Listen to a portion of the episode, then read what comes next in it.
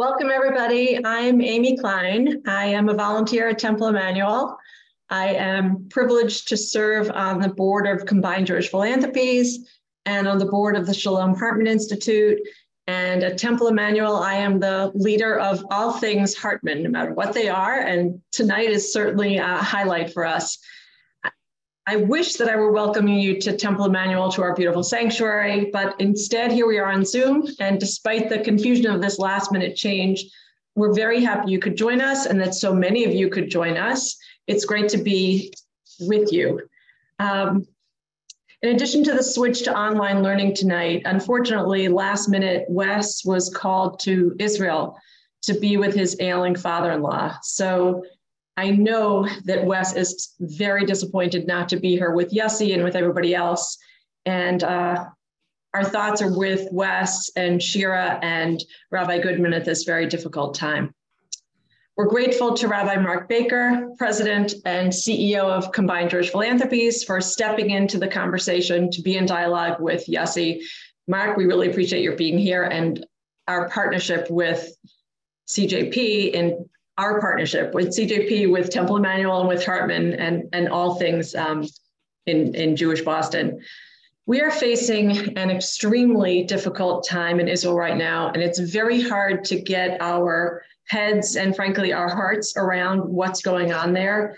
And honestly, I can think of no one better, no institution better than the Shalom Hartman Institute to help us make sense of how, the difficult things that are happening right now in Israel uh, one of the best voices from Hartman to help us deal with the challenges is here with us tonight on our screen, and that would be Yossi Klein Halevi.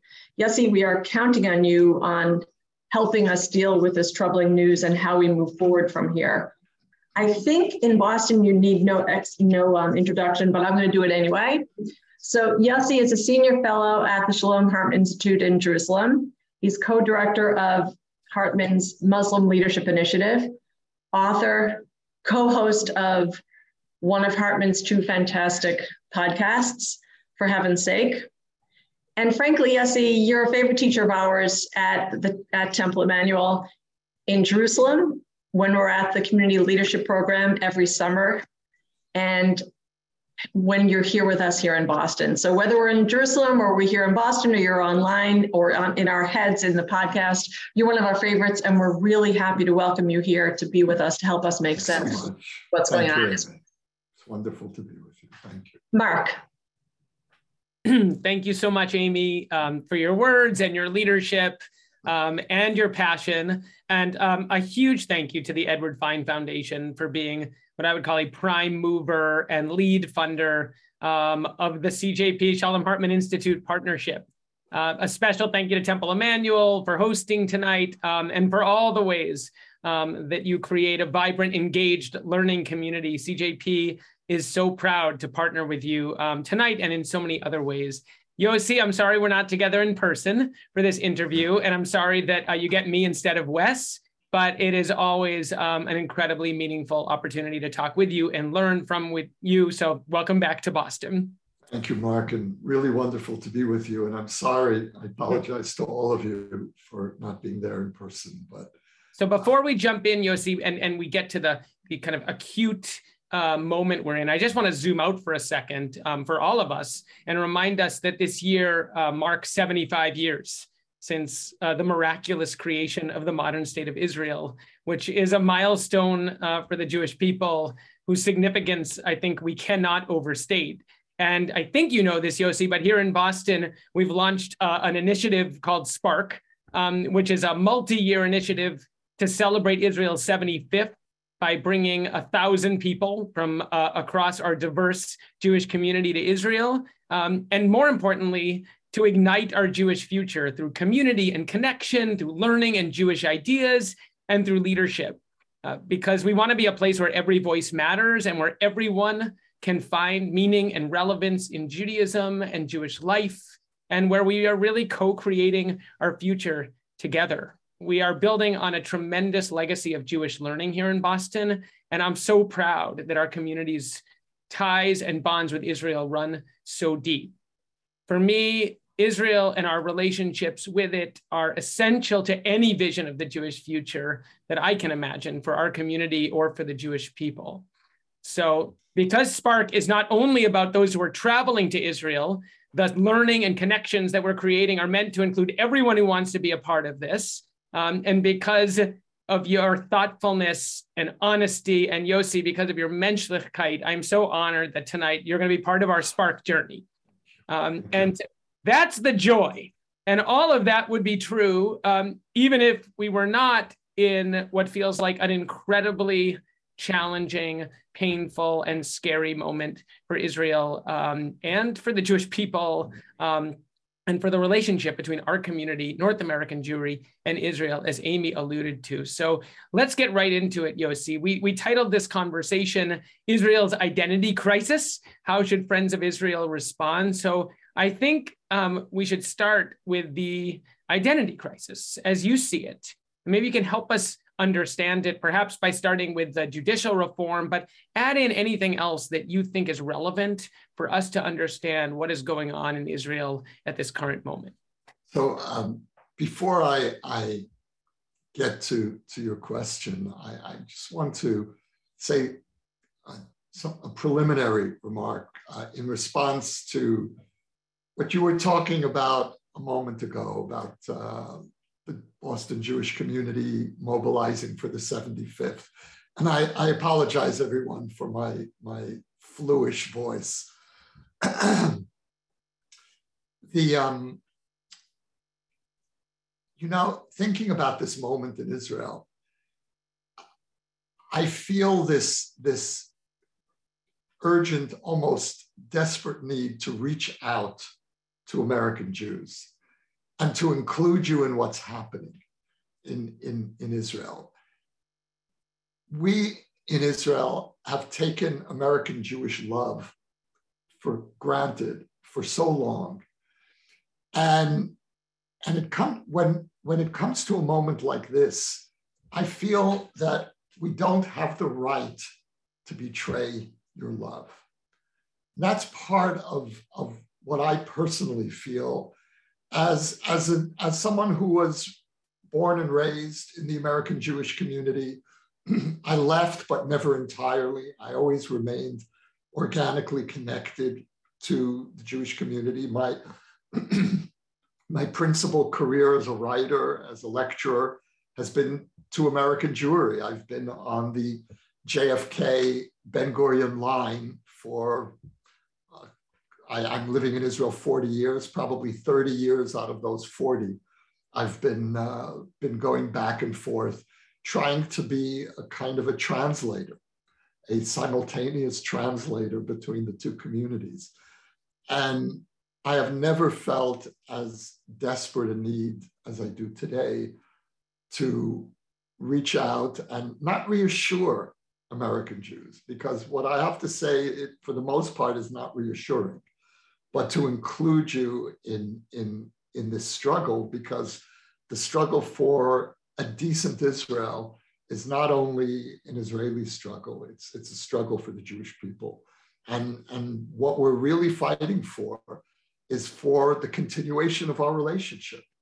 Because if, God forbid, Israel is fundamentally remade in the image of this terrible government, then we are we are fatally risking the, the, the vitality of uh, the durability of this relationship. And, and uh, I feel like I'm fighting personally for my life's work.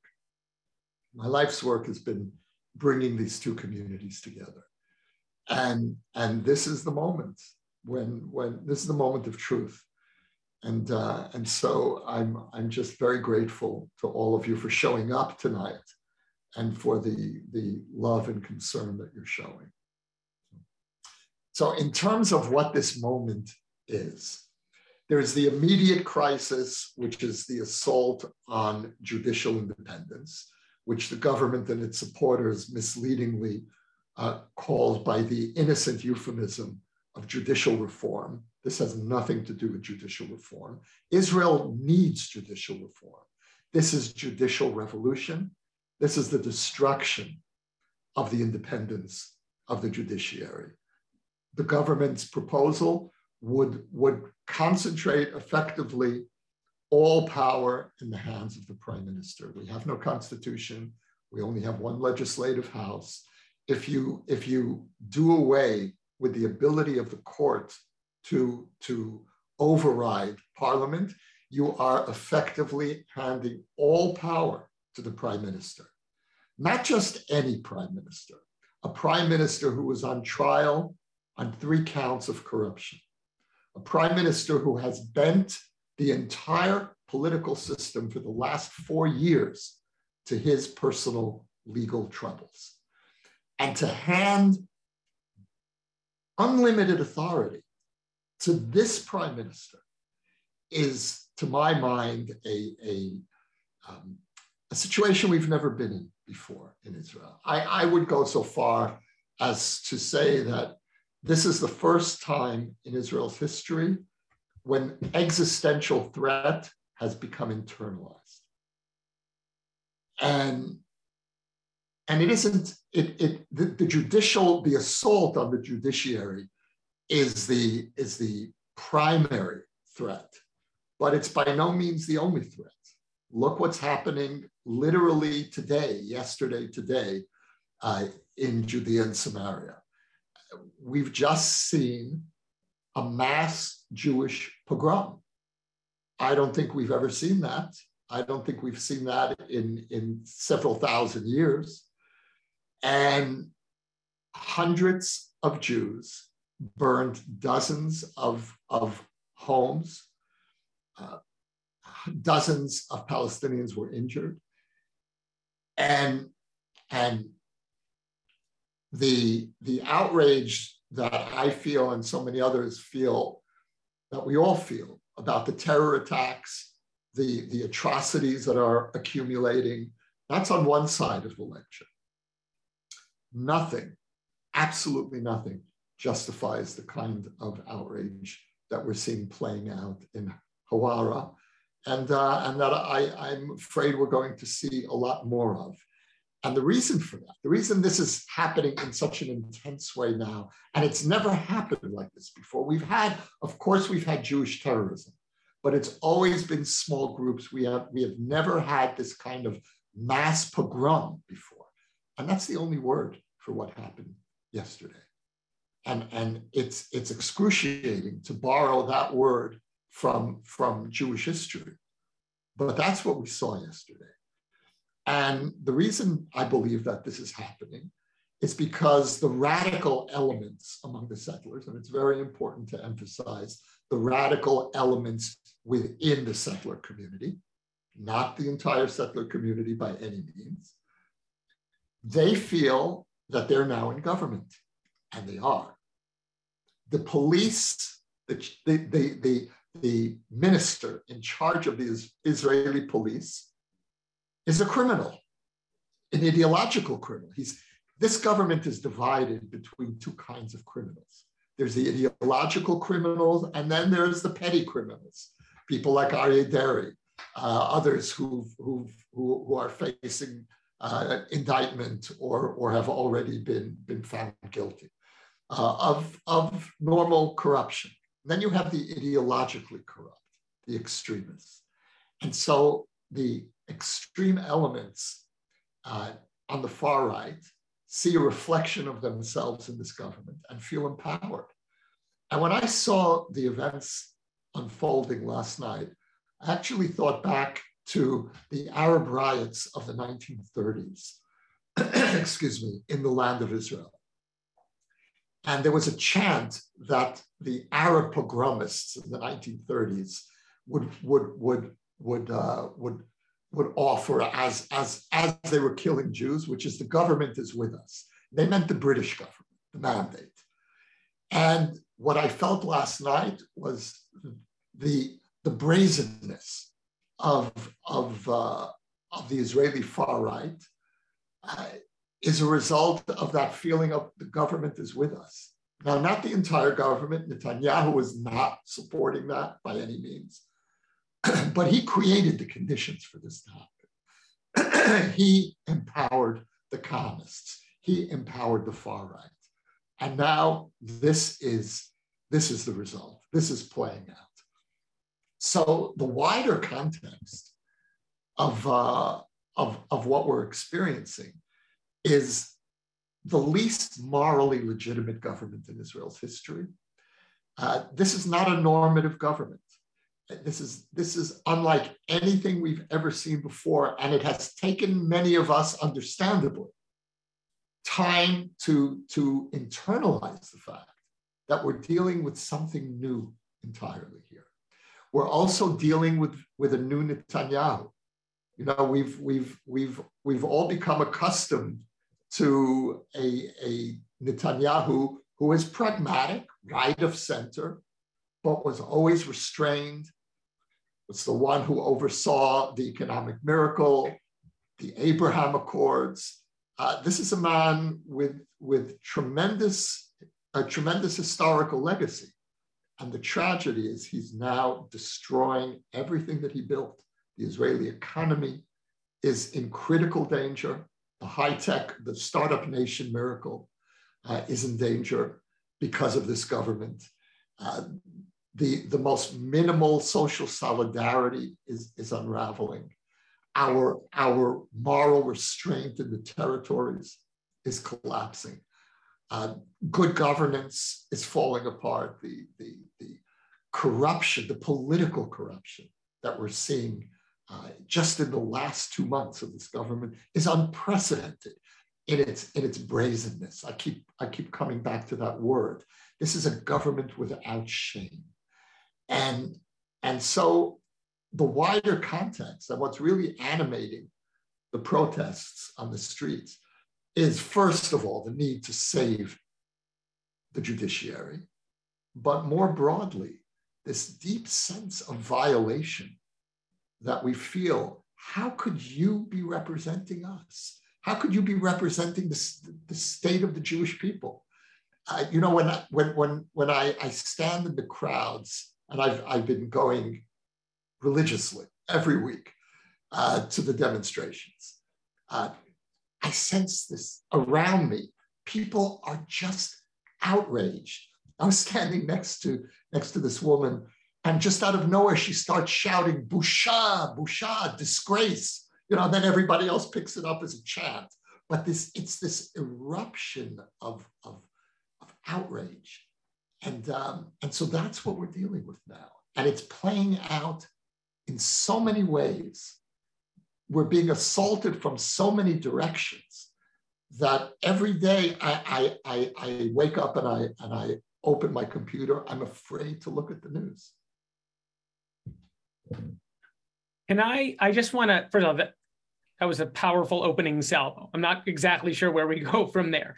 Um, so um, but since you you went into a lot of details for people and i've heard you talk about the the kind of at the at the highest level kind of what it means for israel to be um, a, a, jewish democracy a democracy and a state for the jewish people can you just zoom out for a minute and just talk when you talk about saving democracy for example you mentioned the judiciary again but just give us for in your eyes a couple of the core tenets of what it means for Israel to be a democracy that are at risk right now, just so we're, we're level setting for everybody.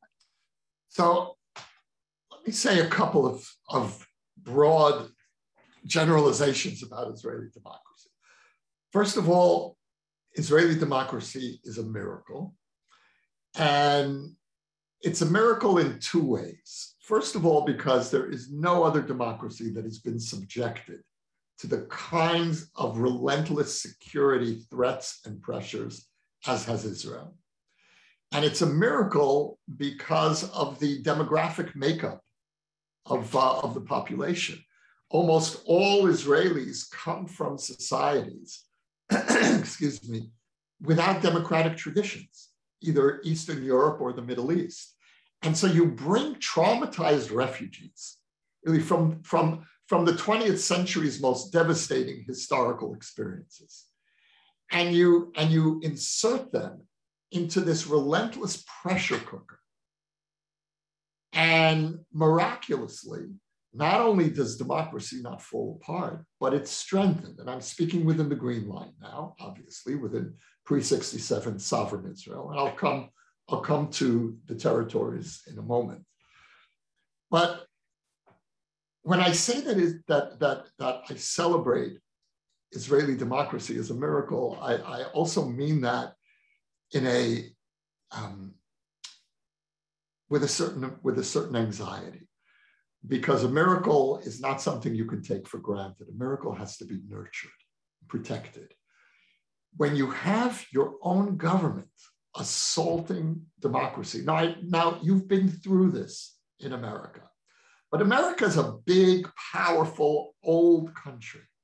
You have strong institutions. You survived Trump. Your institutions survived Trump. We have fragile institutions. We have fragile checks and balances. And when, when, when our government declares war on the democratic ethos and our democratic institutions, the result could be catastrophic. Now, there's another element here about what, what's, what's, at, what's at risk. Israel is not a paragon of democracy. It never was, and it can't be a paragon of democracy. And I mean a paragon of democracy in an objective sense. There are countries that are more democratic than Israel. But we, we can't be a paragon of democracy. Facing the kinds of security threats that we do, the need to constantly balance democratic norms with dealing with security threats, being bound to a seemingly endless occupation with no safe way to extricate ourselves. Those circumstances make it impossible for Israel to be a paragon of democracy. But what we are a paragon of is, is for the struggle for democracy under near impossible circumstances. That's what makes Israeli democracy such an important experiment for, for, for humanity if I can really be be be so so uh, so grand so grandiose in my in my Jewish declarations.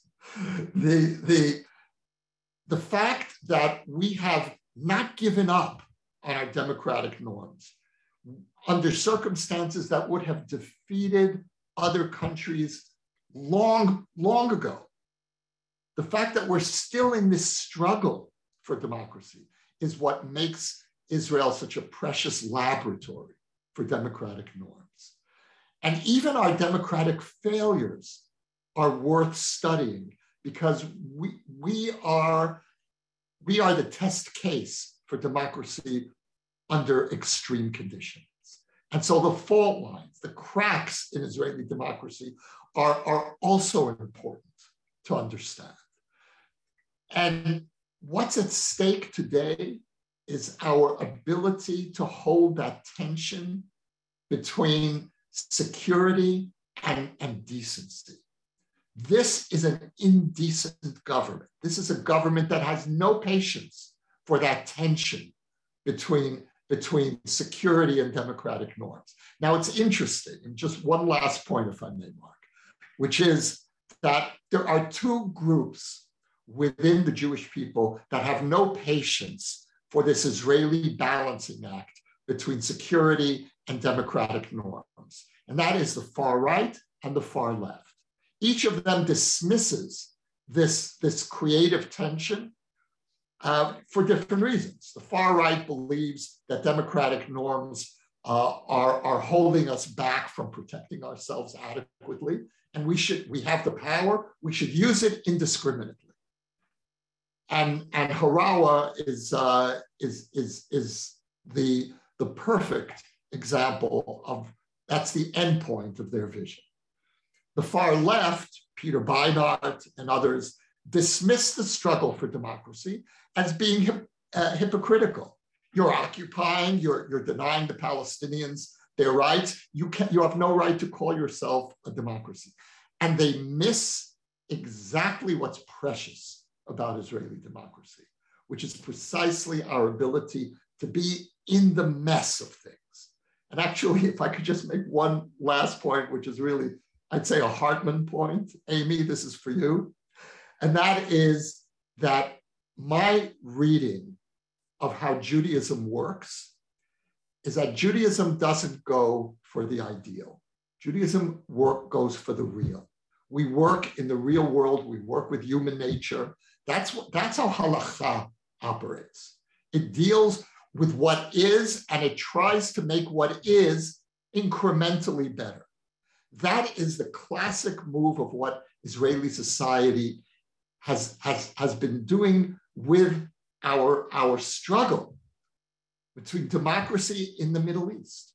What does it mean to have a democracy in the most volatile region in the world in a region that until recently has been unanimous in rejecting our legitimacy, has subjected us to nonstop war. And yet we, our response is, yes, we have an occupation. Yes, we, we're, we're, we're dealing with, with overwhelming security threats, but we're not giving up the struggle for democracy. This government has given up in the same way that the far left has given up. Got it. And just to be specific, I think going back to the judicial reforms, things like removing checks and balances on power, things like putting protection of minorities at risk and subjecting them potentially to the kind of tyranny of the majority, those are things that, in your eyes, would remove that healthy, productive tension that is about the struggle for democracy. Yes. Yeah. And um, um, just the the there's a it, it's interesting because when you when you listen to people in the government defend their policies, they say we are bringing more democracy. It's the Supreme Court, which is undemocratic. They're not elected. We're elected by the majority. And so there's a, a fundamental debate here about what is the meaning of democracy. Is it the absolute rule? Yossi, Yossi, we lost you. I think your mic.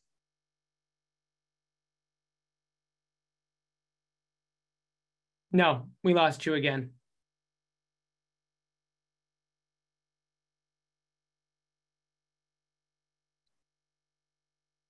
No.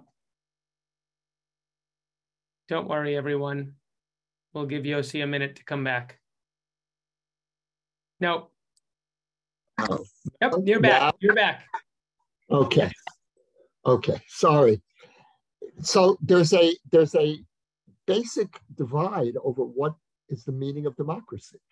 Uh, the liberal understanding of democracy is that it's a delicate dance between majority rights and minority rights. This government has a very different view of democracy. It is the absolute rule of the majority. The majority has the right to trample on, on, on the rights of a minority. It also has the right to negate uh, democratic laws and uh, and to dismantle democratic institutions because it's the majority, and uh, and that that's what this struggle is about as well. Thank you for just being a little more specific because my experience has been, and I'm spending every day talking about this with leaders from around the country, anxiety about democracy, democracy. I, I actually think it behooves us to not just talk about threats to democracy, but to start actually being more explicit about those kind of core elements of liberal democracy that we're talking about. So, um, the, the, the, could I just say, could I yeah. just say one more yeah. one more example about that, which is really I think important in terms of of what's happening in the in the debate. When the government and its defenders try to to explain what this policy is about, uh, they'll cite uh, other legal systems. They'll say Canada has an override, and in the US, uh, the president appoints Supreme Court ju- judges. And they leave out the web of checks and balances that all of these other democracies have, and we don't. So there's something so profoundly disingenuous about the way they're going about defending this. And the other thing that the other move that they'll make is they'll uh, they'll say that that the Supreme, the Israeli Supreme Court is hyper activist, uh, has overextended its, its, its boundaries, has imposed liberal Western norms that are at variance with large parts of the Israeli public. To some extent, and I emphasize to some extent, there is validity to those arguments. We need a national conversation on that. The fact that we haven't had a national conversation on that is the failure of the liberal camp, and we have to own that failure. On the other hand, to say that the Supreme Court uh, has has flaws, even deep structural flaws, is is is is very different than saying that this government and these policies, the, this this judicial revolution, is the is the legitimate antidote. The cure will be far worse than whatever ails the judicial system, and and so the the the the weight of the conversation has to shift at initially at this point we need to be looking at what the government is actually proposing and what the consequences of that plan will be. And then as a second stage to say okay we need we need a sensible judicial reform but not this plan and quite frankly not with this government not with a prime minister who's on trial, not with, with, with political parties that are headed by convicted felons. Almost every party in this government is headed either by a convicted felon or by, by someone on trial. Now, we've never had that situation. Is there another democracy anywhere where, where that's the case? And so this government has no legitimate right to oversee judicial reform in any way. I want to keep this government as far away from, from judicial reform as possible. So let me just say, first of all, we're getting a lot of questions from the crowd. People are writing me who want to hear what can American Jews do about this. I promise we are going to get there, but I need us to hold it for a couple more minutes because I, I want to ask um, I want to ask you, and this may be a hard one because of how passionately and how clearly you have articulated all of the concerns about this moment. But um, can you just help us understand? I mean, this government was elected by, albeit a tiny majority. Like for people in Israel who are not freaking out about this or who are not protesting in the streets, like can you offer us some sense of what someone who disagrees with you would say? Just so we have some i think it's important sure. for american jews to stay yes, it's very important. and understand who israel is right now. Okay I, I, it goes back to what i said a moment ago about the critique of, of the court. And that critique has legitimacy up to a point. When when when the critics of the court say that this government, that, that the court has acted at times arrogantly, they're right. When it says that it's kept the court as a closed club, they're right. There are uh, there were critics from within uh, the the judicial community. I'm thinking of the late uh, Ruth Gavison, who was one of Israel's greatest jurists, who was kept out of the Supreme Court because she criticized elements of the court's overreach. Uh, the fact that the court is ethnically homogeneous. There's one Mizrahi on the court. Now, that's a scandal. That's outrageous. In 2023 Israel, uh, that, that there's, there's simply no justification for that. And so the critics have a point. This is a closed club that needs to be aired out. It needs to reflect something of the diversity of Israel. And it also needs to, to, to reflect to, to a greater extent the fact that we are a, a, an Eastern country, or I would say the meeting point between East and West. That's really the essence of Israel as, as an ingathering of, of diasporas. And so it has to reflect some something, not only the Western ethos of individual rights, but something of the sense of community and collective rights, which is really how a majority of Israelis understand their own identity.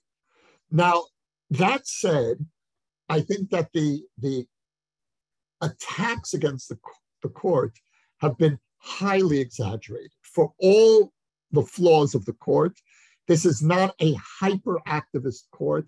In the last 30 odd years, the court has, has, has vetoed 22 Knesset bills. When you compare that to other courts, it is well within the norm. This court, the, the Supreme Court, has consistently sided with the IDF when the army comes to the court and says, we need to do X, Y human rights violations for the sake of security, for the most part, the court will authorize the, the, the Army's request. That's something that the right tends to, to finesse. Uh, this is not a, a, a post-Zionist court. That's, that's an outrageous uh, accusation, and you hear that routinely on the right. And so there's been a great deal of exaggeration. Uh, now, in, in the liberal camp, there needs to be more of an acknowledgement of the flaws of the court. This is the Supreme Court is not the Sanhedrin. You know, this isn't this isn't a, a, a sacred body that's that's beyond reproach. Uh, I believe in, on some level it is as close to a sacred body as a secular body can be. But nevertheless, it still is a secular institution. And it needs to be treated that way. So we need, we I, I do understand the critique up to a point. But again, that critique cannot be used to justify a morally illegitimate government uh, from, from destroying the, the, the independence of the court. So let's talk about your letter because, and that will bridge us to American Jews. You know, um, I think probably many people on this call know that um, uh, relatively recently, you and Mati Friedman and Danny Gordis wrote, I think, a somewhat unprecedented kind of piece in the Times of Israel, a letter to uh, your American friends, um, expressing much of what you're expressing right now and kind of calling on us um, to raise our voices. And I'm just curious about the process that went into writing that letter for you, Yossi. I would say you're you're not, I don't think, known as a left-wing critic of Israel um, or, or someone who calls upon American Jews to publicly um, criticize Israel, I would call you one of Israel's defenders, certainly in this space. So, kind of, what led you guys to send that letter, um, and what what are you hoping will come out of it? Yeah, I think that what was unprecedented about that letter is that it came from three people who are identified with the center, and in Danny's case, the center right. So, uh, and and none of us have ever done anything remotely like that. I mean, I've, I've long believed that diaspora Jews not only have the right, but the responsibility to make themselves heard, whether on the right or the left. You know, when, when, uh, when uh, American Jews on the right were vigorously protesting the Oslo Agreement in the 1990s, I felt that they were well within their rights to do that. And, uh, and, and there's a game that Israelis play with the diaspora, which is Israelis like to say, don't get involved. We're the ones who pay the price. But if you're on the left, you welcome left wing uh, diaspora intervention in Israeli affairs. If you're on the right, you do the same move with right wing diaspora Jews. So I think we need to, first of all, just come clean and, and tell diaspora Jews across the board we take ourselves seriously as the state of the Jewish people. We are all citizens of the Jewish people. You have the right, the responsibility to make your voices heard on whatever that issue is. When it comes to security, in the end, we will make those decisions. But I want to know what diaspora Jews think about, about our security policies as well. You, you are my closest allies. You hold up a mirror to me. And, you know, when you're in this relentless kind of conflict, existential war, you need friends from a distance who can tell you, listen, this is what you look and sound like in the world. And maybe, maybe you should reconsider some of this. So that's that's as, just as a general, um, say, per, the parameters of that that I personally brought to the letter. I, it wasn't a a fundamental transformation uh, of my position on diaspora uh, criticism. But what really prompted this letter was the, the, the feeling that the fight for a decent Israel, for a liberal Israel, and I'm using the word liberal in its broadest possible sense, that includes uh, moderate conservatives and, and left of center Democrats. It, it, it, it, it, it is the umbrella of all those who cherish democratic values. That's, for me, that's, that's what the word liberal means. And the fight for a liberal Israel is, is as much your fight as it is ours. And that's really what prompted us to write this. Uh, the feeling that for, the, the, the, first, the first motive was to tell American Jews, pay attention to this issue. This is not just one more internal Israeli debate. This is something different. This is something we've never experienced before. Look, until this started, I had no idea how many judges there were on the Supreme Court. I had no idea how judges were appointed. I've done a crash course in issues that never interested me. I've, I, I, I always, you know, I want to keep as far away from the law as possible. And, uh, and, and yet we've, as a society, we've all become mini experts in, in these arcane legal issues. And, and so the first impulse that we had in reaching out to American Jews is I know we know that this sounds like, like, like an obscure debate. It's not. This is going to define whether Israel remains a decent country, a country that you can be proud of. And that and and that's that's basic. And so that was the first impulse.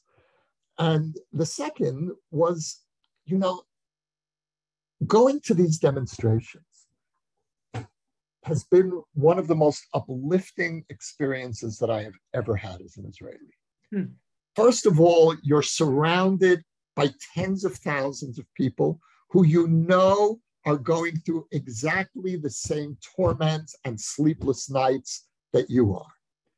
And truthfully, I never lost sleep over any of Israel's problems. I didn't lose sleep over the Iran deal, which I hated and, and, and did my best to oppose. Uh, I, I didn't lose sleep over the suicide bombings, the, the, those terrible years of the Second Intifada. I'm losing sleep over this. And I know that there are many, many other Israelis who are losing sleep as well. So you're standing in this crowd of people, you look around and you see this sense of this reassurance. You're, you're not alone. And the other thing that you feel in these demonstrations is this overwhelming love that Israelis across the political spectrum feel for this country. You know, this is the opposition.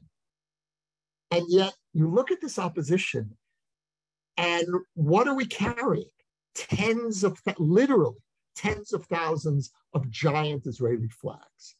Now, I think it's fair to say when progressives in America demonstrate, you don't have a sea of American flags the American flag tends to be appropriated by the other side of the political spectrum. That's not the case in Israel. The flag belongs to everyone. And, um, and so there's something so moving. And I just, you know, I would urge, I would urge any of you, if you're going to Israel, go to go to the demonstrations, experience that you will be very uplifted. You will, this is, it's not, yes, there's tremendous anger, great anger, but it's it's such righteous anger. There's so much purity in that anger. And it's really, it's the purity of love. So that's, I wanted American Jews to share in this moment because two things are happening in Israel now. One, one thing that's very bad and one thing that's very good. And, and it sounds like it's the same thing, but it isn't. The hmm. thing that's very bad is that liberal Israel is fighting for its life. the beautiful thing is that liberal Israel is fighting. And it is fighting in, in the most determined way that I have ever seen. I've been through lots of political campaigns, I've been through lots of different kinds of demonstrations. I have never experienced this kind of mass determination uh, as I as I have in these last weeks on, on the streets in Israel. And I, I want American Jews to know that this is not only a terrible moment in Israel, it is a terrible moment, but something very powerful is happening. Liberal Israel is awakening. And I think this is going to be a turning point. It's not going to happen overnight. We're going to be going through terrible things, I fear, uh, in the coming weeks. But in the long term, I feel that we are laying the groundwork for a new leadership in Israel hmm. and, uh, and a new awakening. That was hopeful. Um, that's that, the best. That at this moment, Mark, that's that's the best I can do in hope. So I want to stay on the question about American Jews because um, I think first and foremost, this is about the identity of Israel, um, the democratic and Jewish identity of Israel. And we could talk a little more about the Jewish identity of Israel. We spent a lot of time on the judiciary and the and the democratic, but I have to say, I think I, I, many of us are also concerned about the Jewish identity of Israel in terms of religious pluralism, in terms of what that means for us. But let me just ask you, you know, short of the invitation for us to lose sleep with you, you know, I have to say, I'm finding this moment as an American Jew and an American Jewish leader incredibly humbling because I'm not sure what our role is or what we can do in this moment. And I've gotten a lot of questions that people have said, should we not be going to Israel because it looks like we're supporting the government? Should we be, you know, um, what, what are the other things that we could be doing to support the the the people who are protesting? Like, what what do you recommend if you have any ideas for us as an American Jewish community who shares these concerns, even though we, by the way, have a lot of diversity in our community as well? You know, what should we be doing right now? So, first of all, uh, the letter that, that Mati, Danny, and I wrote uh, deliberately did not present a program. Mm-hmm. And the our feeling was, well, certainly my feeling, and I think they felt this way as well, was that it's not our place to tell American Jews how to do how to do solidarity. Hmm. Uh, American American Jewry is an incredibly capable community. No one knows how to organize better than American Jews, and and I don't. So that's that's that's my preliminary uh, response. Uh, the move that that we're doing at the Hartman Institute is telling Amer- tr- telling American Jews that that is, is to invite American Jews into this Israeli moment. And the, the discussions that we're having at Hartman, we just had one today on the iEngage team, the, the seminar, our weekly uh, seminar uh, of American, of, of, of Hartman North America and, and, and Israel, was exactly on, on this question, which is how do we invite American Jews into this Israeli moment? And how do we make this a Jewish moment and not just an Israeli moment?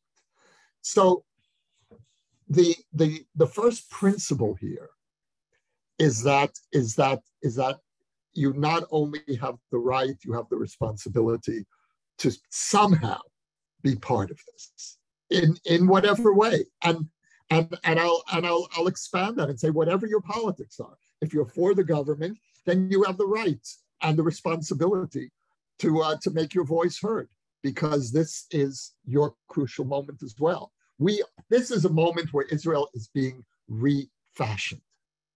Hmm. Everyone has a stake in it. So that's that's a, that's just a, a, a principle.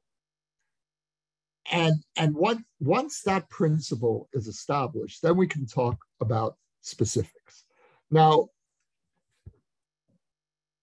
what I would like to see are solidarity rallies with Israeli democracy.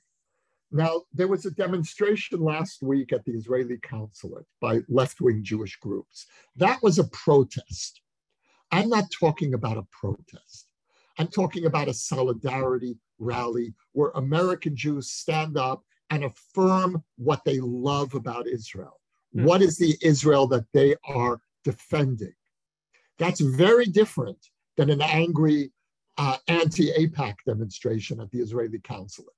That for me has absolutely no value. It's, it's, it, has, it has a negative impact. This, and, and when I speak about a positive rally, that's a reflection of what the Israeli rallies are. I want to see I want to see thousands of American Jews holding giant Israeli flags in front of their local Israeli consulates, saying, this we we believe in Israel. We believe in the future of Israel. This is a moment for American Jews to publicly articulate the Israel that they want, the Israel that they believe in. What is your Israel?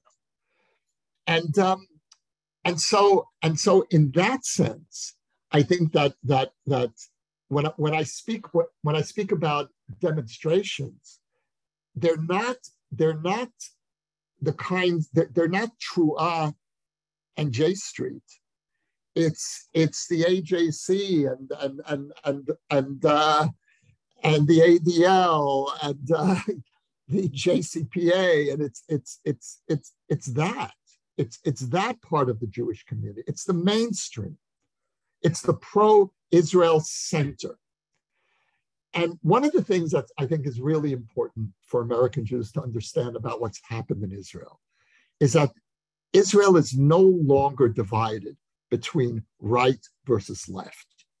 There's no left left in Israel. The Labor Party is the smallest party in the Knesset, four seats. The Labor Party, the party that founded the state of Israel, has been reduced to, to the smallest party. Meretz to the left of labor didn't cross the threshold. The opposition to the right in Israel is the center.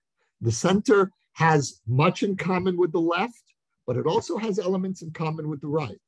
And American Jews, the mainstream American Jewish community, needs to connect to the Israeli center.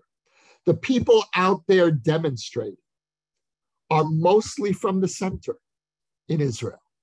Netanyahu has tried to portray us all as leftists and anarchists. And and that's that's you know that's that's how he deals with opposition. He delegitimizes it by saying you're all leftists. Now, I'm looking for partners in the mainstream American Jewish community, partners in anguish, partners in, in complexity. And that I find in the center. There is a big center in the American Jewish community. And that's what I want to activate. And when I when when I speak about demonstrations, I, I, I imagine demonstrations from the from the passionately pro-Israel center. And that will have a very different tone than, than an angry demonstration uh, of the left.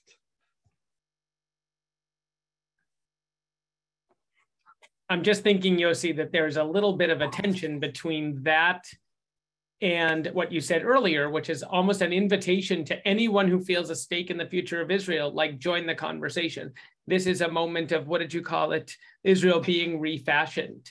And I'm thinking about, you know, in some ways, this is a um, this is a, a, a moment of kind of like a, a, new reimagining of what Zionism means, which includes the relationship between Israel and North American Jewry. And I think what you're calling for isn't just a galvanizing of the pro-Israel center, but also a um, an invitation for people to just feel a stake in this and to do so from a place of love. And I just want to acknowledge, I think there are people all across Absolutely. the spectrum in this community, Absolutely. including those Absolutely. who have been at those demonstrations in front of the consulate that are doing it from a place of genuine love.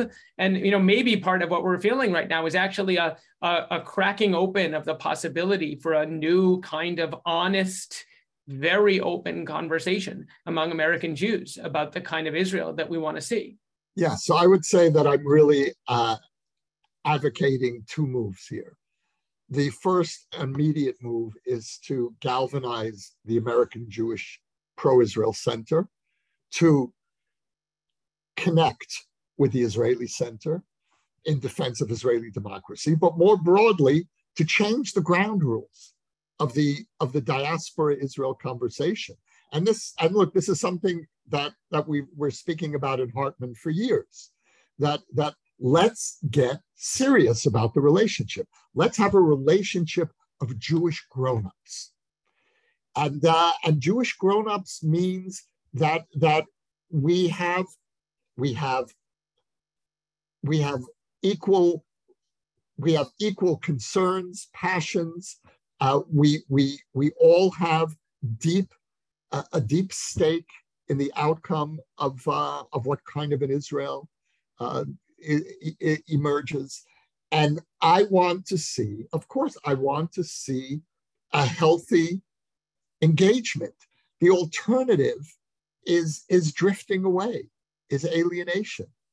And um, look, I I I don't I, I I have a great deal of of critique of the American Jewish left and the American Jewish right, both. Uh, but I want to see them engaged. Now, I, I, I leave out two groups in that in that in that uh, constellation. Uh, the first is the are anti-Zionist leftists, and the others are anti-democratic rightists. Mm-hmm. I, I, I, I have no place in my broad, otherwise broad tent for Jewish anti-Zionists and for Kahanists. Those two groups, for me, are beyond the pale. And I think the Jewish community needs to, to draw the line there. But that, but short of those red lines, there's a very wide space for debate, diversity, for, for lots of disagreement. I passionately disagree with much of the discourse in the American Jewish community, but I welcome that discourse. And I've spoken at J Street at, at, at the J Street uh, National Convention, and, and I would speak for J Street anytime. I say what I have to say, but if they're if if they invite me, of course I'll go. They're they're part of they're they're they're they're part of my being. They're a part of my being that I argue with, but uh, they're they're they're they're not extraneous to me. The anti-Zionist left has made itself um, foreign, foreign to me. I have no shared language with them anymore. No shared, no shared commitments. And the same goes for uh, the same goes for for the anti-democratic Kahanists. I have no shared language, and and no shared vision with them. I mean, I'll just say in the spirit of hope, if if you see some of these really difficult moments as the potential for things to crack open and not just to crack apart, I will just say I think I've long felt like the American Jewish community has not been able to tolerate or replicate some of the range of discourse that you can find even in average Israeli newspapers yes. without questioning their loyalty. And I love the image of the Israeli flags at these protests because you know the concept of loving critique which is such a core Jewish value.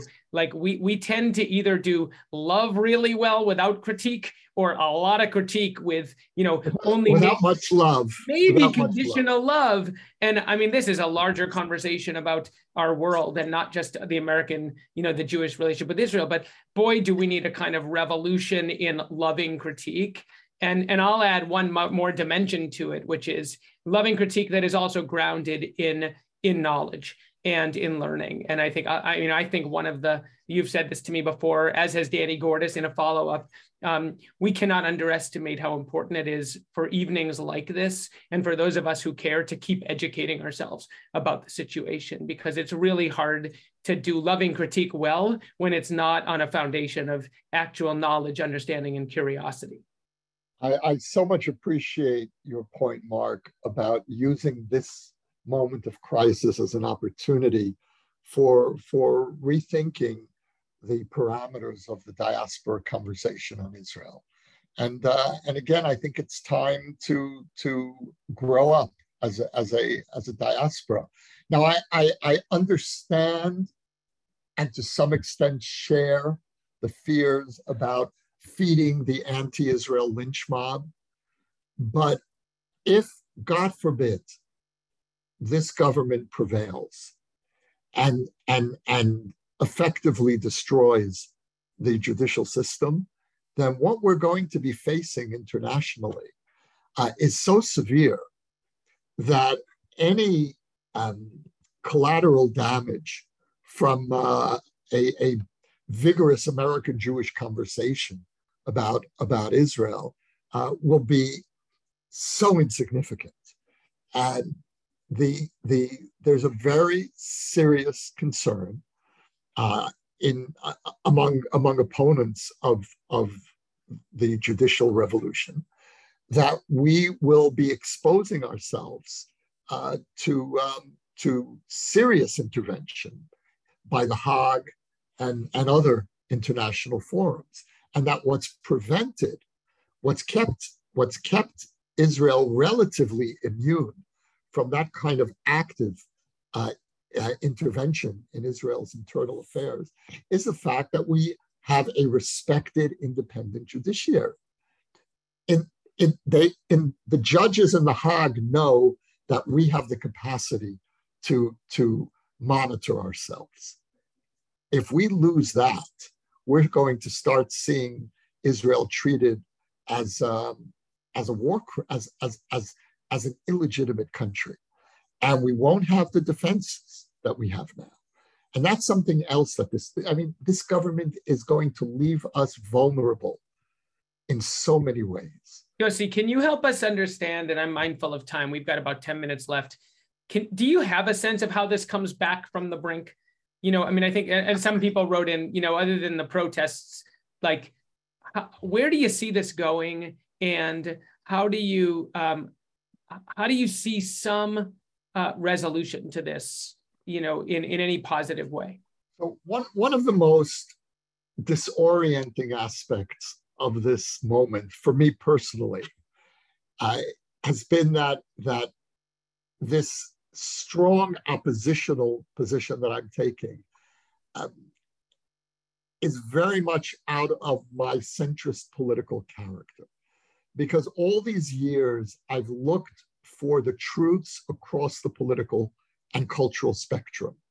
And, and my basic approach to Israel's problems is that the greatest threat is if one or the other of, of our positions prevails to the exclusively to the detriment of the other position, where, where one part of the country feels fundamentally alienated from the national identity or national policy, and that a healthy Israeli policy integrates the essential insights from across the spectrum.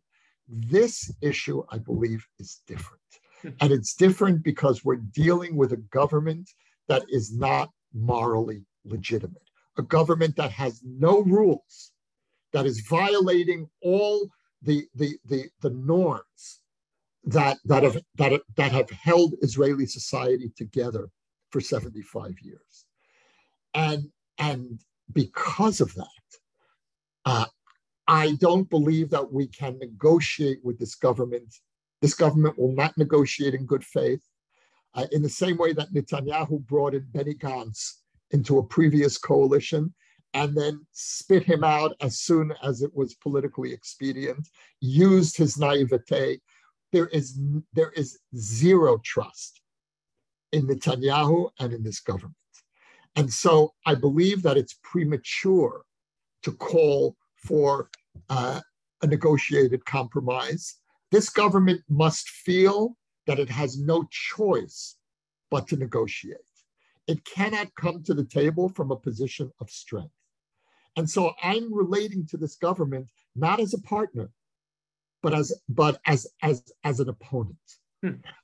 And and and I have never been in that oppositional uh, relationship with any Israeli government. And you know what we'll hear Netanyahu say is, "Oh, the opposition are sore losers. They can't get over the fact that the right won an election."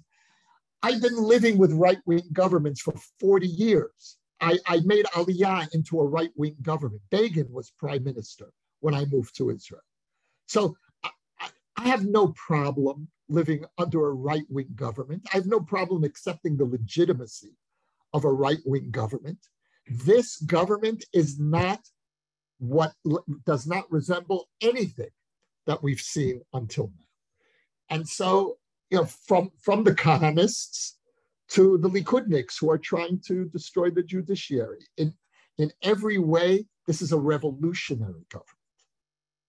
And, and revolutionaries have uh, are very loose with their moral scruples. Ends always justify means. And that's what we're dealing with here. And because of that, uh, I don't believe it's time yet to negotiate with them. They need to understand that they have no choice but to negotiate. And uh, I think we're getting close to that point because we're really, you know, the demonstrations, not only are they not letting up, and I'm sure Netanyahu thought they would just exhaust themselves, but the demonstrations are getting stronger from week to week. And the economic pressure internally is getting stronger. And we're seeing, we're seeing different sectors of Israeli society organize in ways that we haven't seen. You know, the the the the, the security sector, the high-tech sector, doctors. I, it's the, the, the, the level of organizing, spontaneous organizing that's happening in Israel, I think is unprecedented. And so I want this to play itself out a little bit more. And then we come to the government from a position of strength. Otherwise, this government will trample on any agreement, it will violate any promise it made, and it cannot be taken at its word. So I'm hearing you say, keep pressuring, keep protesting, keep raising our voices, keep pressuring, keep the energy high, build capacities of of of a kind of like a, a center leadership, and then just over time, it's it, hopefully it will weaken this government and bring them to the table of negotiations.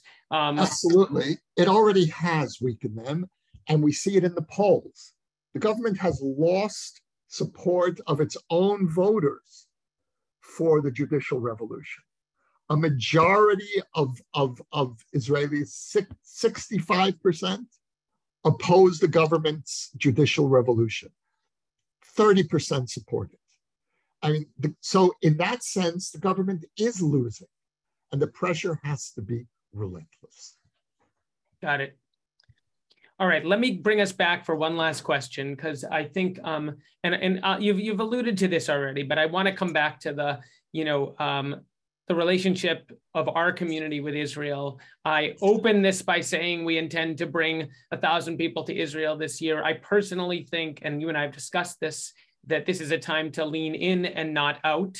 I think many of us are wrestling with the question of how do we stay deeply, deeply invested in all the ways that we are, by the way, personally, philanthropically, and do it with integrity, both our own integrity and with the integrity of the aspirational Israel that we believe in, even if we're seeing gaps between Israel as we believe it should be in Israel as it is today. So, kind of, what's your message to us um, as you leave us tonight um, as American Jews who want to stay in this relationship um, with love and with integrity?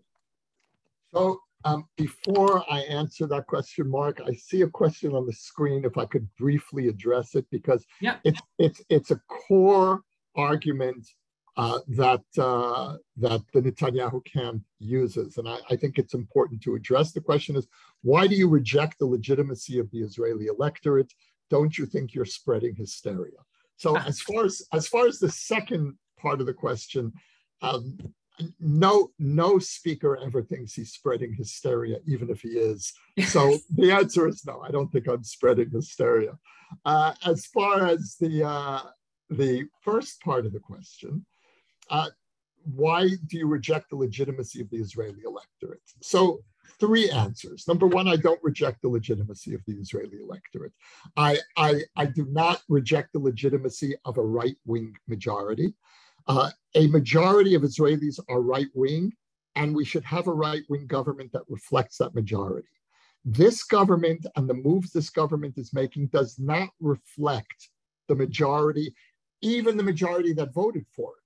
There was a poll that was just just released. I think this was yesterday, uh, asking asking Likud voters, did you know that you were voting for this judicial policy? Over 60% said they did not.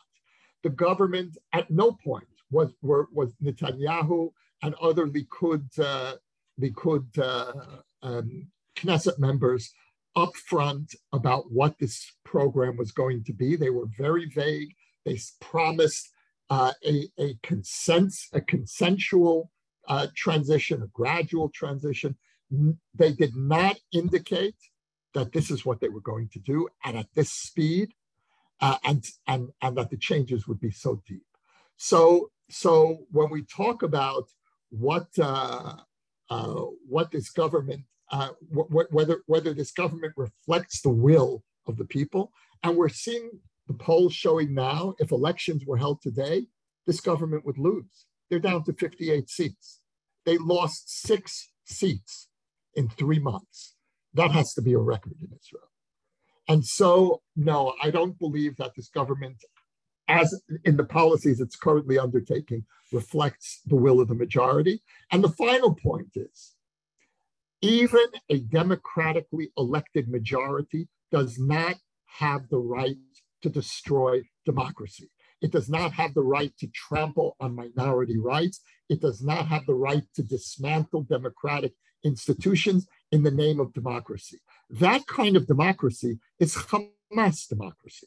Hamas won an election, but democracy is more than winning an election. It's a culture, it's a series of norms, it's protecting institutions, it's protecting minority rights. And that's and, and on all of those counts, this government has failed. Now, to conclude with uh, with your with your question,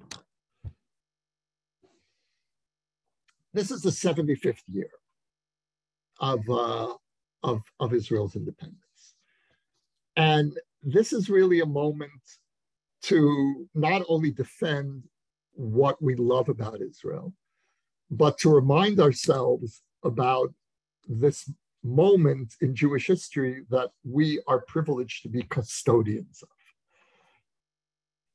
We have never experienced in all of Jewish history anything like this moment in terms of Jewish sovereignty and diaspora empowerment.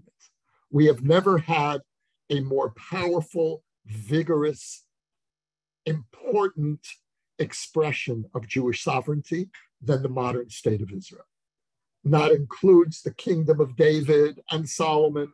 This is as good as it gets in Jewish history in terms of Jewish sovereignty. And as far as the diaspora goes, we have never had a Jewish community as strong, as confident, as accepted for all of the, the, the worries, understandable worries about the rise of anti-Semitism. It, this is as good as it gets in diaspora. And so either one of these achievements, the sovereign state of Israel or the North American diaspora, would have been enough to transform Jewish life for generations to come. The fact that these two communities emerged more or less simultaneously, the self confident American Jewish community that we know today emerged after World War II. And I don't think it's a coincidence that, that, that these two communities emerged at the same time because we reinforced each other. American Jewry reinforced us in practical terms. Israel reinforced American Jewry psychologically and spiritually. And we need to rethink for the 21st century what is the, what are the ways in which that extraordinary symbiotic relationship can continue to be nurtured and and what is our responsibility to protect what I would call the two flags on the bima and what and what those two flags represent. And um, I'm, I'm writing a book now about the meaning of contemporary Jewish survival, about how the Jews overcame the Holocaust, how we went from the lowest point in our history to what really is the peak point in Jewish history today. And I think a lot about the two flags on the Bima and the intuition that American Jews had in the 40s and 50s to place those two secular symbols at the most sacred spot in the synagogue. And that was an acknowledgement that these two flags represented the ability of the Jewish people to overcome the Holocaust. And, and that's what we're fighting for now. We're fighting for those two flags and everything that they represent, and for the ability of American Jews to keep those two flags at that sacred space. Hmm. And um, and I the, and I think we're going to win because there's tremendous power there. But that's what's at stake here. And that's why I, I'm so grateful, Mark, to you and to Amy and to all of you for this conversation because this is exactly what we all need to be talking about together. So thank you. Thank you, Yossi. Thank you, Yossi. Thank you, everyone, for being here. Um, Amy, I'm going to turn it back over to you to wrap us up. Quick wrap up. Quick wrap up. Yossi, if this is as good as it gets, then it's on us because it's got to get better than this because we're clearly not there yet. So um, thank you for being with us tonight, Yossi. This was very um, powerful. Your remarks are powerful at this very complicated time. So thank you for being here. Mark, thank you for partnering with Temple Emanuel as always. And to all of you online, thank you for joining us tonight. Um, I want to invite you to join us next month when our Temple Emanuel Hartman Learning continues. We have an in-person speaker on March 20th, and hopefully we will in fact be in person in the Rabbi Samuel Chiel Sanctuary with Micah Goodman on Monday night, March 20th. And Yossi, he's talking a bit about what you talked about, that there really is there's no left, there's no right. Everybody's in the center right now. The left has sort of gone away. And he's talking about his topic is called the invisible Israeli mainstream and um, building a little bit on that point that you made. So, in any event, again, thank you all for being here tonight. Join us on March 20th. We will have a recording of tonight's session later in the week on our Temple Emanuel website in the Hartman Learning Initiative section, so you can look for it there. And um, again, have a have a good night. Thanks for being with us.